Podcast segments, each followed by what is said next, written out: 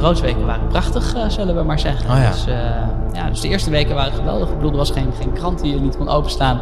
Of, of ik stond er met mijn grote hoofd uh, in, in trots te vertellen dat ik op 27-jarige leeftijd een woonwinkel heb overgenomen. Ja. En, en da daar ging ik, ging ik goed op. maar ja, na een paar weken dan begint de realiteit. En dan zit je ineens in Hengelo in een 4000 vierkante meter groot pand met meubels. En ja, dan moet het wel gaan gebeuren. Dan moet het wel gaan doen. Ik ben Jelle Drijver. Dankjewel dat je luistert naar deze Jelly Driver podcast.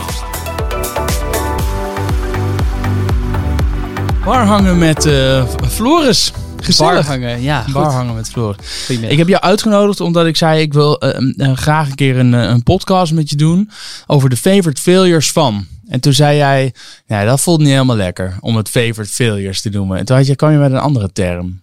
Hopeloos succesvol. Oh ja, dat was het. Ja, ja. Zo heet je ook jouw, uh, jouw show, hè? Ja, je ja, hebt gewoon klopt. een theatervoorstelling. Ja, ja, ja, Hoe ik, vet is uh, dat?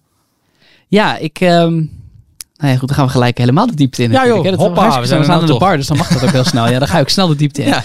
Nee, nou goed, ik heb natuurlijk een faillissement meegemaakt. Uh, met een hele lange uh, aanloop en, en, en dingen. Ja, dan, we gaan de diepte in. Daar wil ik ja. zo wel wat meer over horen. Daar ga ik je zo meer over vertellen. Okay. En toen heb ik op een gegeven moment geconstateerd. Eén, ik moet dit verhaal vertellen. Want ik vind dat er te veel gaat over succes. Het gaat te veel eens. over... Uh, joh, hoe is het met je? Ja, fantastisch. En ah, nee, gedaan. Nieuwe klanten, nieuwe projecten gedaan. Komen hartstikke goed. Druk, druk. Nou, ja. precies dat. En zei ik van, op een gegeven moment heb ik heel erg bij mezelf nagedacht. Oké, okay, maar waarom hebben we het daar nooit over? En toen dacht ik, ik wil het theater in. Ik vind het leuk. Volgens mij is dat een gemene delen. Wij, wij staan graag op het podium. We vertellen graag verhalen. Uh, en of dat dan voor de microfoon is of in een zaal. Dat is nu wat minder, Ja. maar dat doen we graag. Ja. En toen dacht ik, ik wil een theatervoorstelling gaan maken. Niet gehinderd door enige kennis over hoe je dat doet. Dacht ik, ik ga daar eens beginnen met schrijven. En toen merkte ik toch al heel snel dat ik dat een beetje te, ver, ja, te vrijblijvend was. Dus toen heb ik een theatercoach, regisseur ingehuurd.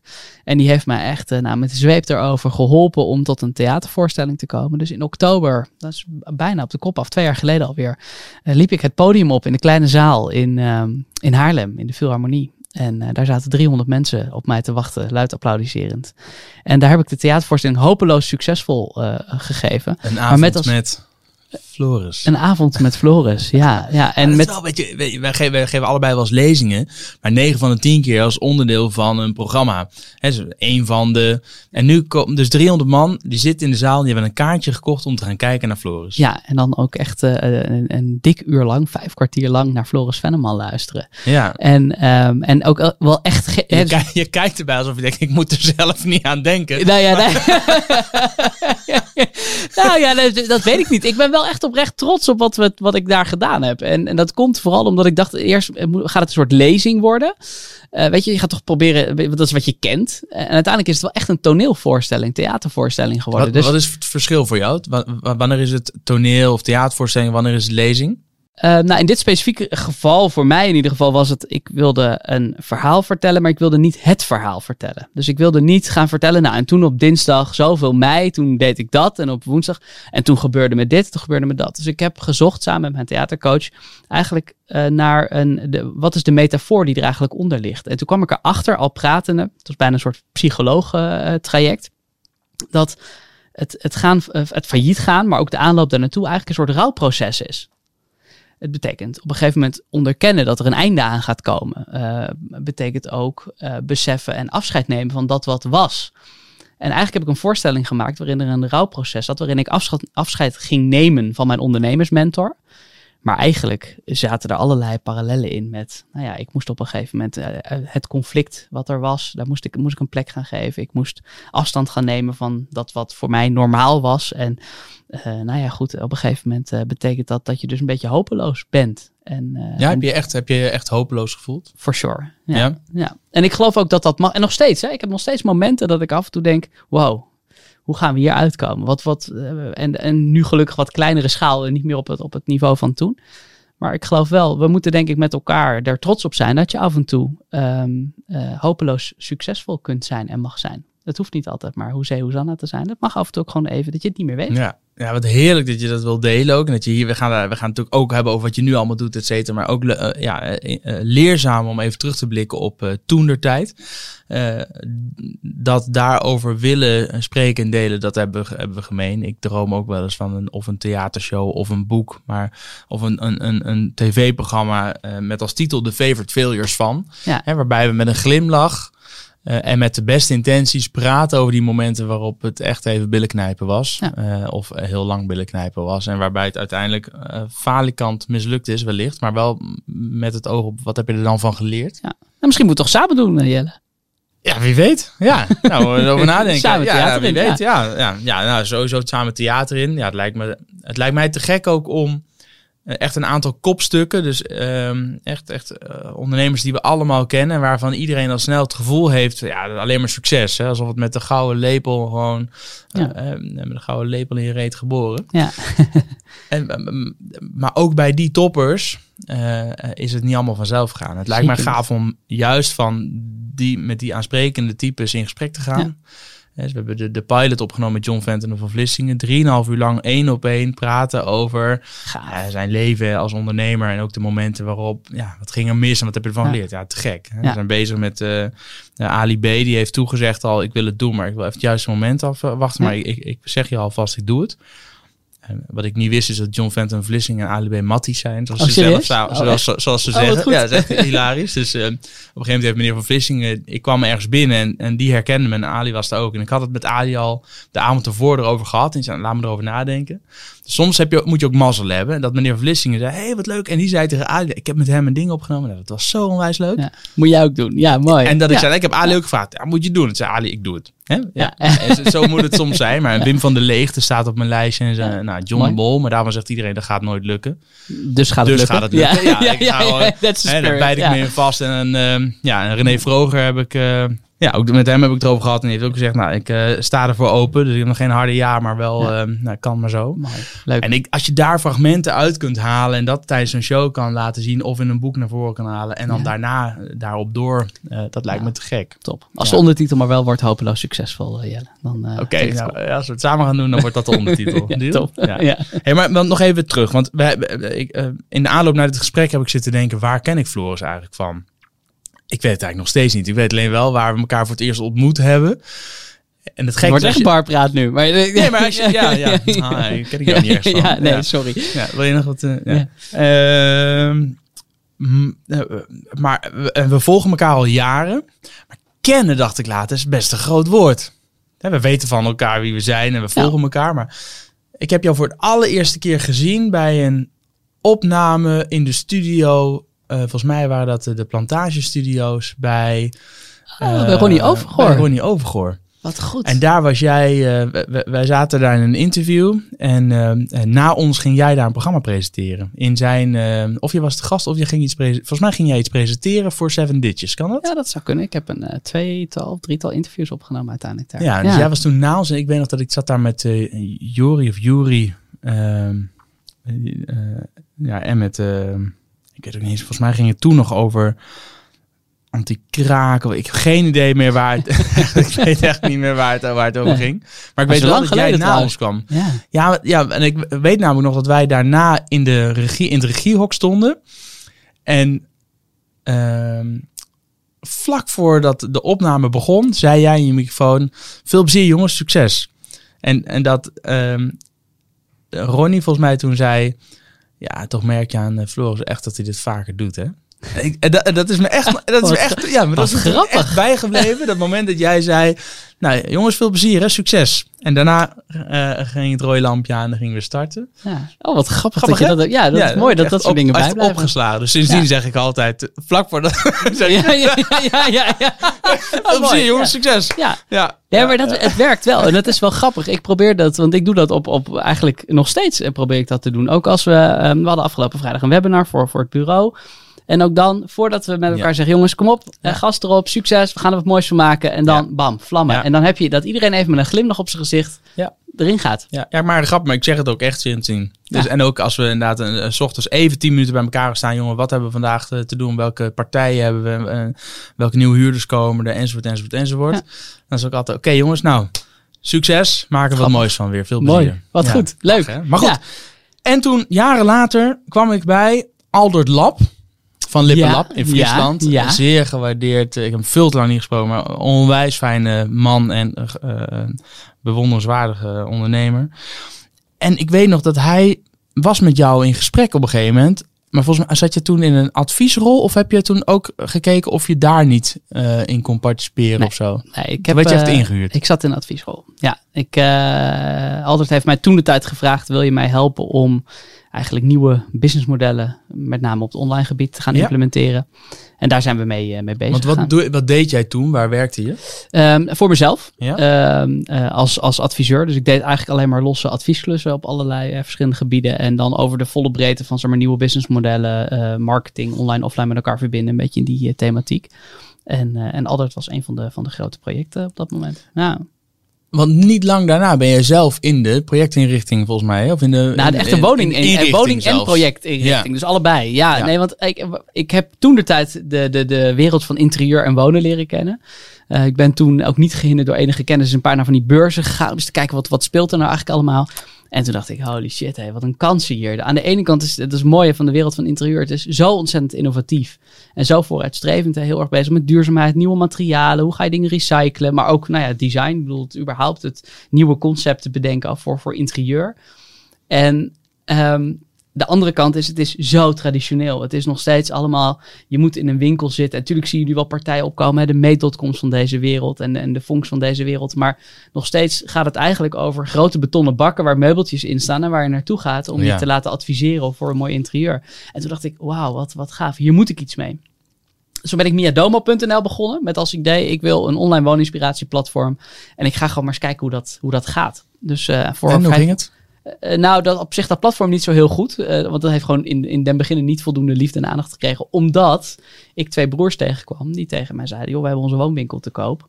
Uh, is dat niet wat voor jou? Was dat in Twente, in het oosten? ja, ja, toch? Ja, ja. Hengelo Overijssel. Ja. Dus, nou ja, en zo geschieden. Dus Want toen dacht ik, ik, ik ga me daar inkopen. Hoe is dat gegaan? Was ja, een, nee, ik heb het bedrijf helemaal overgenomen. Okay. Dus, van de een op de andere dag? Van de een op de andere dag, 30 juni 2014 toen uh, zaten wij bij de notaris. En toen de volgende ochtend zat ik in de winkel bij het personeel. Hoi. En toen zei ik van, hoi, ik ben Floris, ik kom uit Haarlem, ik ben 27 en ik ben jullie nieuwe baas. Ja. En, uh, wat zeiden die tukkers? Ehm, moet je nog cappuccino? Ja? Ja, nee, dat, nou, dat is best wel een beetje de strekking van het verhaal. Het is een beetje flauw, dit mag ik helemaal niet doen, dit. Maar goed.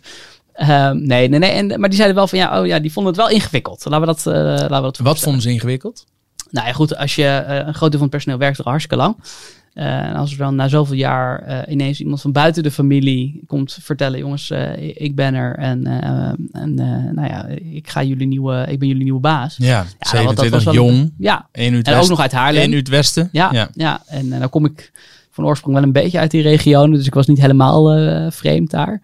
Maar je merkte wel van ja, holy shit, wat gaat hier gebeuren joh? Yeah. Wat, wat, komt hij doen? En gaat hij de boel helemaal op de kop gooien? Heb je dat gedaan? Nee. Nee, omdat ik vind, één, je moet een succesformule, want ik nam in principe een, een gezond en, en succesvol bedrijf over.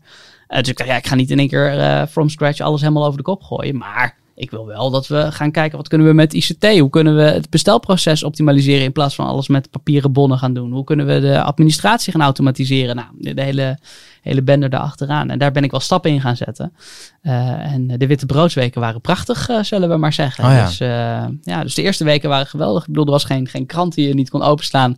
Of, of ik stond er met mijn grote hoofd in trots te vertellen dat ik op 27 jaar leeftijd een woonwinkel heb overgenomen. Ja. En, uh, en da daar ging ik, uh, ging ik goed op. Uh, maar ja, na een paar weken dan begint de realiteit. En dan zit je ineens in Hengelo in een 4000 vierkante meter groot pand met meubels. En ja, dan moet het wel gaan gebeuren. Dan moet het wel gaan doen. En ehm, dat gebeurde niet? Ehm, nou, het gebeurde op zich wel. Alleen wat je merkt is dat ik, de, de, de broers, ik moet wel een beetje opletten over hoe ver ik dan nu dingen ga roepen. Ja, maar, maar de strekking van het verhaal is, kijk, wat ik heb gemerkt is als, als oudere ondernemers die een bedrijf hebben opgebouwd dat moeten gaan overdragen, dan moet je eigenlijk de harde kut zetten. Gewoon één op de andere dag op sodemieteren, wegwezen. Ja. Dat is voor alle partijen beter. En dat kan betekenen dat je in eerste instantie een dip krijgt, want je mist misschien de kennis, je mist misschien de ervaring, misschien het netwerk. Maar wij hebben de keuze toen gemaakt in alle wijsheid om hen nog langer verbonden te houden. Dus zij stonden eigenlijk nog op de payroll van het bedrijf. Ja. Ehm, naar wie moet ik dan luisteren? Wie heeft het voor te zeggen? Ja, letterlijk dat. Ja, wie bepaalt? Precies. En dan, dan kom je op een gegeven moment een hele ingewikkelde situatie. En ja, ik ging dingen anders doen. Ik zei net, ik, ga niet, ik heb niet het hele bedrijf over de kop gegooid, maar ik ging dingen anders doen. Ja. En, en als je dat dan, ja, op een gegeven moment, dat begint met hele kleine dingen. Van, ja, oh, dat is toch wel irritant dat hij dat doet. Oh ja, nee, maar dat hebben wij nooit gedaan. Nee. Oké. nou, en dat, dat wordt op een gegeven moment weer dat van kwaad tot erger. En hebben wij uh, gewoon een enorm hoog oplopend conflict gekregen. Ja, je hebt echt, uh, oké, je hebt ruzie gekregen. Ja. Ja. Oké. En uh, met, met uiteindelijk het, het vervelende voorval waar we het gesprek mee begonnen. Ja. Dat ik op 3 februari 2016 in de rechtbank van Almelo zat met het bericht meneer Venneman, bedankt voor de moeite dat je hier naartoe bent gekomen. Maar um, uw bedrijf is failliet. Ja. ja. Dat is een heel raar moment. Kan ja, dat kan me voorstellen. Ja. het is bijna alsof je, het is, het is, je adopteert een kind en uh, je hoort na een tijdje, uh, je, kan, je kan niet goed opvoeden, dus we nemen het weer bij je weg. Of, het, of sterker nog, we, brengen het om zeep. Ja, ja, ja, ja, ja, dat is wel heel een nare vergelijking. maar Nou, dat ik nou wel dat dat even slik is. Ja. Ja. En dan komt er ineens een curator binnenlopen die zegt: Wie is hier de bestuurder? Ja. En dan gaat je vingertje omhoog. Ja.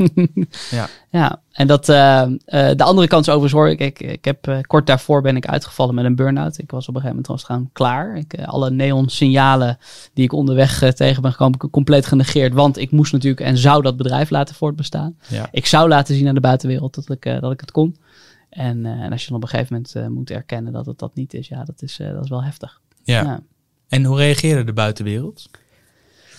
Um, nou, ik heb altijd de weg van de openheid gekozen. Ik bedoel, ik zette het niet op Twitter, Instagram en alle andere kanalen de hele tijd. Maar ik heb altijd wel de weg gekozen om mensen om me heen die ik vertrouwde, wel mee te nemen in van oké, weet je, ik, ik worstel hiermee. Ik, uh, ik, ik, dit vind ik lastig. Uh, ik loop hier tegenaan. Ik kom hier niet uit. Kun je me helpen? Wil je me helpen? Ik merkte dat voor heel veel partijen was het niet een hele grote verrassing. Zeg maar voor mijn hele grote naaste, naaste kring. Ja, voor je eerste, de, de, de binnenring, zeg maar, was het, die wisten het, ja. het gaat gebeuren. Ja, ja, en die, die, die zagen het ergens misschien op sommige plekken wel, wel in die zin wel aankomen. Um, Waarom dus, misschien ergens ook zelfs wel ik denk dat mijn moeder bijvoorbeeld, kan voorstellen, die blij zou zijn ergens. Omdat dan die, de, de, het maar blijven racen en die neonsignalen blijven negeren. Ja. Dat een bepaald meer soort rust gaf ook van, nou ja, hè, dan moeten we weer normaal doen nu. Ja, nou, de letterlijke quote van mijn moeder was, die vond het heel verdrietig en fijn. Maar die zei van, nou, dan kun je nu eindelijk een echte baan gaan zoeken. Dat was, dat was de opmerking.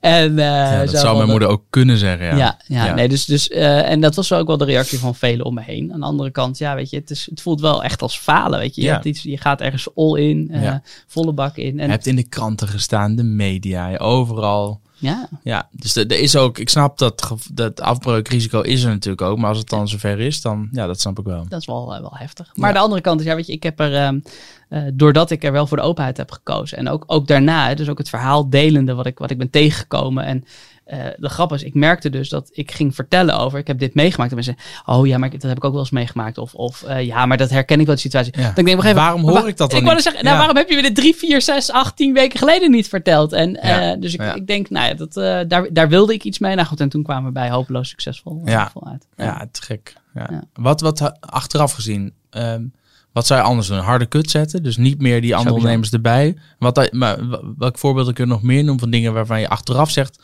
daar heb ik niet goed gedaan? Nou, ik, ik, denk dat in de basis, en dat geldt eigenlijk overal voor het ondernemerschap, is, um, en dat zul jij ook hebben, is je hebt een plan, een droom, een koers.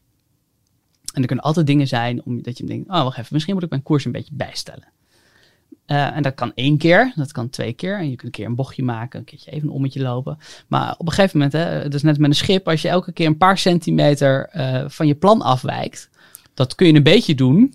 Maar op een gegeven moment is je schip gedraaid en dan vaar je ja. de andere kant op. Ja. Nou, wat ik te veel heb laten doen, is me van dat plan, van mijn eigen plan laten uh, afhouden. En, Door wie? Nou ja, ik had twee broers, onder andere, die zeiden van ja, maar dat moet je niet zo doen. Toen dacht ik, nou weet je, misschien, misschien hebben ze wel gelijk, weet je, ja. zij hebben de ervaring. ervaring. Misschien moet ik dat eventjes niet doen. Nou, en als je het een paar keer hoort, dan op een gegeven moment is het, als de centimeters beginnen op te tellen, ja, op een gegeven moment ga je backwards. En, uh, en ik denk dat dat een van mijn belangrijkste lessen is geweest. Stick to the plan. Ik heb een plan, ik heb een idee, ik heb een droom. Dat heb ik ook nu weer. Vol gas. Was het dan ook makkelijker te accepteren geweest, achteraf gezien? Stel dat je echt helemaal aan je eigen plan had vastgehouden en het was dan mislukt. Neem je jezelf, weet ik, vreet het soms aan je dat je denkt, fuck, waarom heb ik me van de wijs laten brengen door anderen? Want wat nou als ik wel mijn eigen plan had gevolgd? Nou, ik vind dat altijd een hele ingewikkelde. Ik ben nooit zo van de what if. Maar, ehm, nee, die wil je voorkomen door het gewoon te gaan doen. Ja, maar kijk, ja, wat, wat, ja, wat, als ik dan misschien toen dat anders had gedaan, was het dan nu? Ja, ik weet het niet. Ja, als mijn tante een piemel had gehad, was het mijn oom geweest. Ja, ja, hè? ja we blijven als, toch aan de bar ja, steeds, hè? Ja. Ik bedoel, ja, nee, maar dat, ja, nee, maar inderdaad, eh, je kan, je kan alles kapot, wat als of wat nou nee, als. Nee, maar en, dat, en dat probeer ik dus zo min mogelijk te doen. En ik, ik probeer wel te leren van wat ik toen heb gedaan. En ik, weet je, ik merk, een van de dingen die ik sterk merk, ik merk dat ik heel erg conflictmijdend was. Ik ben wel harder geworden. Weet je, en, Wat, dat merk waar, ik wel. Waar zie je dat in? Hoe uitzicht dat? Nou, ik merk dat ik dus bijvoorbeeld nu in onze huidige bedrijfsvoering gewoon makkelijker ben in af en toe. Nee, fuck gaan it, we niet doen. Gaan we niet doen. Dit is the way to go. Zo gaan we het aanpakken. Ja. En, en, krijg je dan je team mee? nou, ik ben geen manager, dus ik, heb, ik ben heel blij dat we bijvoorbeeld op Bureau 50, uh, eh, een van onze uh, takken van sport, dat we daar nu gewoon een bureaudirecteur op hebben die, dat gaat doen. En dat ik niet meer een heel team hoef te enthousiasmeren, want dat is gewoon niet een van mijn kwaliteiten, zullen we maar zeggen. Dus het team meekrijgen beperkt zich nu tot een aantal mensen om ons heen, uh, waar we, die we mee moeten krijgen. En dat gaat goed. Oké. Ja. ja. Nog één of twee vragen over je avontuur toen. En dan. Uh, nee, maar ik ben namelijk, als ik dat zo hoor, dan denk je, jij neemt op je 27 jaar een, een, een volledig bedrijf over met personeel. Met, dat was het 4000 vierkante meter, vloeroppervlak. Ja, en drie bestelauto's, hè? Drie bestelauto's. Ja, drie bestelauto's. Ja. ja. Hoe heb je dat gefinancierd toen? Hoe kwam je daar in vredesnaam? Hoe heb je dat geregeld? Um, nou, ik zeg altijd, uh, ook thuis, voor goede ideeën is altijd geld. Dat is altijd mijn overtuiging en dat geloof ik nog steeds in. Ja. Um, dus um, ik heb een deel zelf gefinancierd. Ik heb een deel crowdfunding gedaan in mijn naaste omgeving. Dus, ja. dus collega-ondernemers. Uh, ja, geen family, want ik wil dat wel één stapje verder wel houden. Wel fools. Een heleboel fools. en, uh, en daarnaast de bank. Dus de bank heeft de rest gefinancierd. Ja. ja.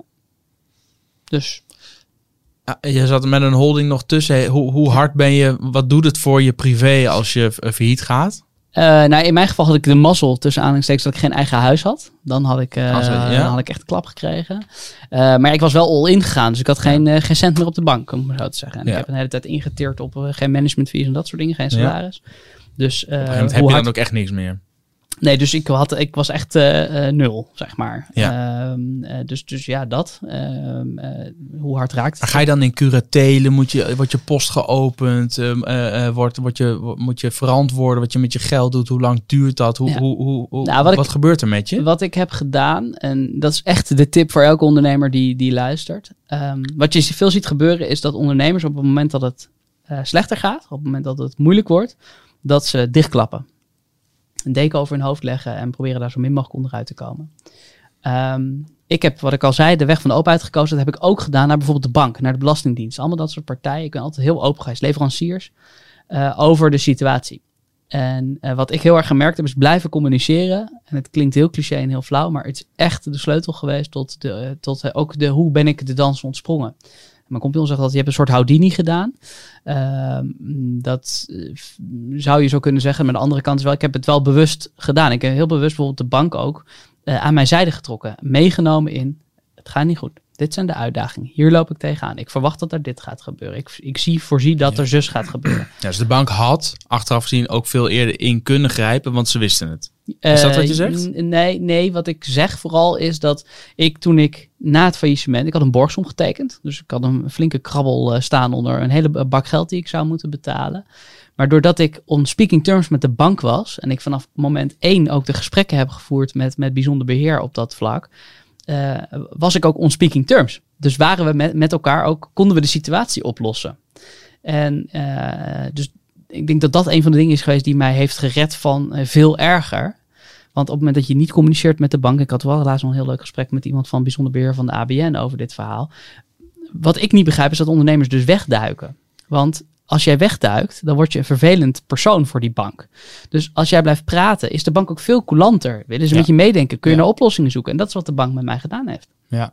Dus je bent er goed, uiteindelijk goed. goed, nou ja, goed. Dat is natuurlijk een deuk in je, in je carrière, Deuk in je zelfvertrouwen. Maar, uh, deuk in, in wie je bent. De, deuk in wie je denkt te zijn en denkt wie te moeten zijn. Ja. Maar wel, uh, weet je, het heeft mij heel veel geleerd en ook heel veel gebracht. Dus dat is de andere kant. Drie tips voor ondernemers. Eén zei al, blijf on speaking terms en neem mensen om je heen mee met wat er speelt. Welke Ja. tips heb je nog meer? Eh, stick to the plan. Dat is ook een hele Ja, belangrijke. laat je niet van de wijs brengen. Nee, laat je niet van de wijs brengen. Ook niet door mensen waarvan je denkt dat ze het veel beter weten. Ja, maar dan, dan laat je niet van de wijs brengen. Dan Laat laat je je, adviseren. En dan la- v- stel je vragen concreet. Dus ik, ik zou zeggen, eh, stick to the plan, omdat jij vindt dat je er die kant op moet. Ehm, en de derde tip, ehm, eh, blijf ook in gesprek met de mensen met wie je samenwerkt. Dus ook met je team, bijvoorbeeld. Blijf Heel ze veel- meenemen. Ja, want heel veel ondernemers, die, eh, ik, ik spreek wel eens mensen die van de een op de andere dag horen dat hun bedrijf failliet is waar ze Oh ja. werken. Hoe dan? Ja. Wat, wat, wat is er gebeurd? Ja. eh, wat je om je heen ook merkt, ook van je team, die kennen het bedrijf veel beter vaak nog weer dan buiten Ja. staan. Dus, dus die kunnen ook veel creatiever meedenken in allerlei oplossingen. Ja. Dus, dus dat. Er zitten wel herkenbare dingen in. Ja. Ik had vanochtend toevallig een gesprek met mijn collega en ik zei ja, er wa- was, was wat irritatie, up, zitten, uitspreken. Dus ik, ja, ik begrijp gewoon niet dat je dan dat aan het doen bent. Terwijl ik vraag, ook dat, hoe moet ik nou weten van al die dingen die bij mij op mijn bord flikkert, wat dan prioriteit heeft als jij niet zegt, maar ik wil dat dit, ik heb dit vanmiddag om 12 uur nodig. Je zegt, Ja. dan wil je dat doen. Ja, dan kun jij je hoofd wel hebben en dat heb, wil jij dat doen, want ik heb het heel snel nodig. Maar dan moet je dat erbij zeggen. Ja. Oh ja ja, fair enough. Ja. Ja. en dat soort dingen. Ja. ja. ja. en durf dus hopeloos succesvol te zijn. Dat is eigenlijk... Ik vind het zo lastig, jongen. Ook dat het, het, om te groeien heb ik gewoon mensen omheen me nodig ook. En die zijn super onwijs blij mee met het team wat ik heb. Maar ik vind het wel echt lastig. Dat leiding geven en managen, dat vind ik echt heel erg lastig. Ja, een tip. Neem een directeur aan. Ja, maar daarvoor ben ik nu nog te klein. Nee, daar ben je niet te klein voor. Dat is perceptie. Het zit in je hoofd. Oké. Wanneer ben je groot genoeg dan? Nee, ik geloof niet dat, het- dat, dat er niet een soort stempel op te plakken is. Maar volgens mij heeft het te maken met keuzes. Eh, jij staat in je kracht als je werkzaamheden A, B of C doet. Als Ja. je op die en die, die talenten wordt aangesproken. Dat betekent dat je een aantal dingen niet kunt. Nou, Zeker. leidinggeven delen we denk Ja. ik in, in deze. Ja, dan kun je twee dingen doen. Dan kun je heel erg gefrustreerd, heel geforceerd. Het kost heel veel Eh, tijd en moeite om dat dan toch maar te gaan doen. Ja, dan kun je beter zeggen, ik ga kijken of ik iemand aan kan nemen. En of dat dan iemand is die dat in eerste instantie, omdat je team nog klein is, in een soort van teamlead-achtige rol doet. Maar maak iemand daarvoor verantwoordelijk om dat team mee te nemen. En die maak je net een beetje belangrijker op die manier. Dus die neem je wat meer mee in je strategie. Ook in de, in de stappen die wat, wat minder operationeel zijn. Ja. En ga vanuit daar stappen maken. Maar doe dat, want anders ga je zelf stuk. Die begint te lachen. Ja, ik begin te lachen omdat ik zit te denken, wanneer gaat deze gepubliceerd worden, deze podcast? Dat ik heb namelijk, Niels jongen, als je dit hoort, het is vandaag ehm, dinsdag eh, 6 oktober. Je hebt mij vanochtend een voorstel gestuurd. Ik heb teruggemaild dat ik daarover na ga denken. Maar ik weet al lang dat ik je ga aannemen en dat het voorstel wat je hebt gedaan echt prima is. Dus eh, we gaan Niels hiervoor aantrekken. Oké, heel Eh, alleen Niels weet het zelf nog niet. Ehm, Mooi. maar tegen de tijd dat dit op Spotify en iTunes staat, weet je wel. schitterend. Eigenlijk had Niels er nog veel meer uit kunnen halen. Maar dat is, nee. Nee, top. Nee. Ja. Nee, wel geintje. Nee, nee, zeker niet. Nee, maar we hebben, we hebben we zijn een paar weken. Ik ben inderdaad iemand aan het aantrekken om, om, eh, om het te gaan steunen. Eh, en ehm, om ook de dingen te doen waar ik minder energie van krijg, waar hij juist heel blij van wordt. En ik heb inderdaad ook met hem afgesproken dat hij volledig inzicht krijgt, ook in alle cijfers, dat hij ook snapt welke invloed zijn beslissingen gaan hebben. Ja. Dus ik uh, daar moet Mooie move. Ja? Gefeliciteerd. Ja, eh, zeker. We, eh, ontzettend veel zin in ook. Dus ik eh, denk echt dat, eh, dat we met Niels eh, nog veel meer gas kunnen gaan geven. Hoeveel mentoren heb jij als ondernemer? Eh, twee. Twee mensen die ik met enige regelmaat spreek en die ik echt als mentor zie. En ehm, ik ben nu aan het kijken, want ik wil eigenlijk ook wel heel graag echt een persoonlijk coach hebben. Dus iemand die, dus ik vind toch een wezenlijk verschil tussen mentor en coach. Iemand die mij op persoonsniveau wat, uh, uh, nou spreekwoordelijk een duwtje in de rug gaat geven. Dus daar heb ik morgenmiddag een afspraak. Dat is de coach. Ja. Ja, en Ja. wat doet dan de mentor? Uh, de mentor zit op, op meer op, op het ondernemerschap aan zich. Zeg maar. Oh ja. waar ga je heen uh, met, met de business? Wat zie je in de wereld gebeuren? Dat soort dingen. Ja. Ja. Hoe ben je aan die mensen gekomen? Ehm, die coach op aanraden van een, uh, iemand anders die eigenlijk meer onze, bij, bij het bedrijf met strategie helpt. die zei, volgens mij is dat iemand die bij jou past. En die mentoren die lopen eigenlijk al, ik ben over twee, drie, vier dagen ben ik twintig jaar aan het ondernemen officieel. En die ken ik zeker al 10, 15 jaar. Dus die lopen al een hele tijd met me mee. Dus die kennen mij ook door en door, ja, dus dat is wel grappig. En dan spreek je af en toe met je af, gewoon sparren, waar gaat het ermee? Ja. En, uh, ja. Ja, ik heb gisteren moest ik iemand, een, een CEO interviewen van een, een, een, best wel een groot familiebedrijf. Dus een familiebedrijf waar een CEO heeft aangesteld. De man heeft zelf ook uh, jarenlang uh, onder, onderneming gehad en heeft dat verkocht. En het was zo'n onwijs leuk gesprek. En daarna was de camera uit, de microfoon uit. Hebben we echt nog, nog drie kwartier onwijs leuk zitten. Mooi. En ik, ik ging ook meteen open bij die man. Dus ik heb van alles verteld. En, um, um, en aan het einde heb ik hem ook gevraagd. Van, joh, zou jij als soort mentor willen optreden. Zou je mij gewoon, uh, kunnen we niet eens, weet ik, één keer per kwartaal gaan golven en dan betaal ik de green fee, maar dan gaan we daarna wel tijdens de lunch gaan we dit gewoon blijven we dit doen. Mooi. En die zei uh, heel graag, maar dan betaal ik de lunch. Maar dat is zo waardevol dat er dus als je het vraagt, dat er gewoon mensen in je omgeving zijn die dit gewoon te gek vinden en, en leuk daar zijn vinden. er een heleboel van. Ja. Maar ook hier geldt weer, uh, durf jezelf open te stellen en durf de vraag te stellen. Ja, ja. Hey, bureau 50. Want je bent, wat, is, wat is na je visement? Wat is, wat ik zal even in de nutshell uh, richting het einde, want uiteindelijk, uh, we zijn um, kort na het, uh, na het visement. Toen zat ik een beetje in, wel in de rats natuurlijk. Wie ben ik? Waar heb ik zin in? wat kan ik überhaupt nog? Zit er überhaupt nog iemand op Floris Venneman te wachten? En toen zei Arjan, mijn huidige compagnon, en een van mijn goede vrienden, die zei, joh Floris, weet je nog dat wij zo ergens 2008, 2009 begonnen zijn met Bureau 50, waar ik toen uitgestapt ben. En die zei, dat ik zei, natuurlijk weet ik dat nog. Zei, dit is het moment, want ik sta ook op een kruispunt. Waarom gaan we dit niet samen doen? En we hebben elkaar toen plechtig beloofd, we gaan van Nederland de beste plek ter wereld maken om oud te worden. Maar dat doen we wel met z'n tweeën en zonder kantoor. Nou, inmiddels hebben we Bureau 50, Media 50, we hebben een tv-zender. We zijn dag in dag uit bezig met het begrijpen en bereiken van die 50-plus consumenten. Een tv-zender via Ziggo, KPN? Gewoon een echte tv-zender. Kanaal 50 bij Ziggo. Ja. En uh, daar bereiken we zo'n anderhalf miljoen unieke ouderen mee, elke week weer. welke programmering bieden jullie daar? Nou, we hebben, eh, de, de basis van, het, van de zender is, is nostalgische televisie. Dus oude tv-formats. Medicentrum West, uh, Flying Doctors, oh, ja. uh, Faulty Towers. Allemaal dat soort programma's. Die komen daar gewoon heerlijk op langs. En daarnaast zijn we bezig met het ontwikkelen van eigen nieuwe tv-formats. Dus binnenkort komt, uh, zo ergens in, in januari, uh, komt het nieuwe tv-programma wat we samen met Visit Denmark hebben gemaakt. De Reisgenoten komt op, uh, op televisie. Waarin Diewertje Blok met een aantal BN'ers op stap gaat door Denemarken. Oh, wat leuk. Ja. Dus, en dat is met het, met het toerismebureau van Denemarken, ja, zeg maar. Ja. Oh, wat leuk. En dat hebben we vorig jaar met Love for the Campsite ook met Visit Denmark gedaan. Het jaar daarvoor met oude jonge smurrenbreut. Dus Ron Brandsteder. met, uh, ja, prachtig, ja. met Ron Brandsteder en Daniel Smit en Marco Bakker. Die samen oh, op de elektrische leuk. motor door Denemarken hebben oh, gereden. Als uh, drie oude kerels gezellig uh, met elkaar op pad. En ja, prachtig. Dus we mogen hele mooie dingen doen. Ik heb wel wat contacten bij het ehm, verkeersbureau van Zwitserland. Ja. Prachtige beelden. Nou, ik, ik zou zeggen, uh, ja, ga ik, even, door. Uh, ik ga even ja. aan Lisette koppelen. ja, ja, leuk. leuk. Hey, en, en, en, straks tussen neus lippen door, ik weet niet of dat, ik zeg het maar gewoon, jij zei, we zoeken ook nog ergens funding voor.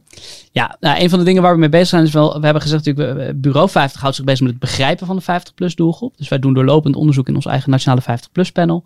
Um, waar we inzichten uithalen en ontwikkelen strategie, concept en dat soort dingen voor. Maar de andere kant is leuk als je een strategie, een nieuwe campagne of een concept hebt. Maar als je vervolgens niet weet te bereiken, ben je nog nergens. Dus wat we hebben gezegd, Media 50 moet het eh, mediabureau, uh, of het mediabedrijf voor de 50-plus doelgroep worden. Dus we hebben de tv-zender, maar we gaan ook nog een aantal tijdschriften overnemen. Dus in die race zitten we nu en daar hebben we uh, slechts 750.000 euro voor nodig. Dus we zoeken nog een investering. Ik heb als heel verstandig man horen zeggen, voor goede ideeën. Zeker. Altijd geld. Daar heb ik nog steeds, en daar geloof ik nog steeds heilig in. Dus dit gaat ook lukken. Wat gaaf. Floris, Dankjewel uh, voor je tijd. En ik vind het ontzettend uh, mooi, dapper, moedig, fijn, waardevol dat je uh, je ervaringen rondom de momenten waarop het billen knijpen was, hebt willen delen met, met de luisteraar. Dankjewel. Ja, graag gedaan. Jelly Driver Podcast. Je hebt hem weer achter de kiezen, deze aflevering van de Jelly Driver Podcast. Vond je het leuk? Laat een positieve review achter op iTunes. Dat vind ik dan weer leuk. En wil je meer? Abonneer. Voor meer informatie over mij en mijn podcast kijk je op jellendrijver.nl.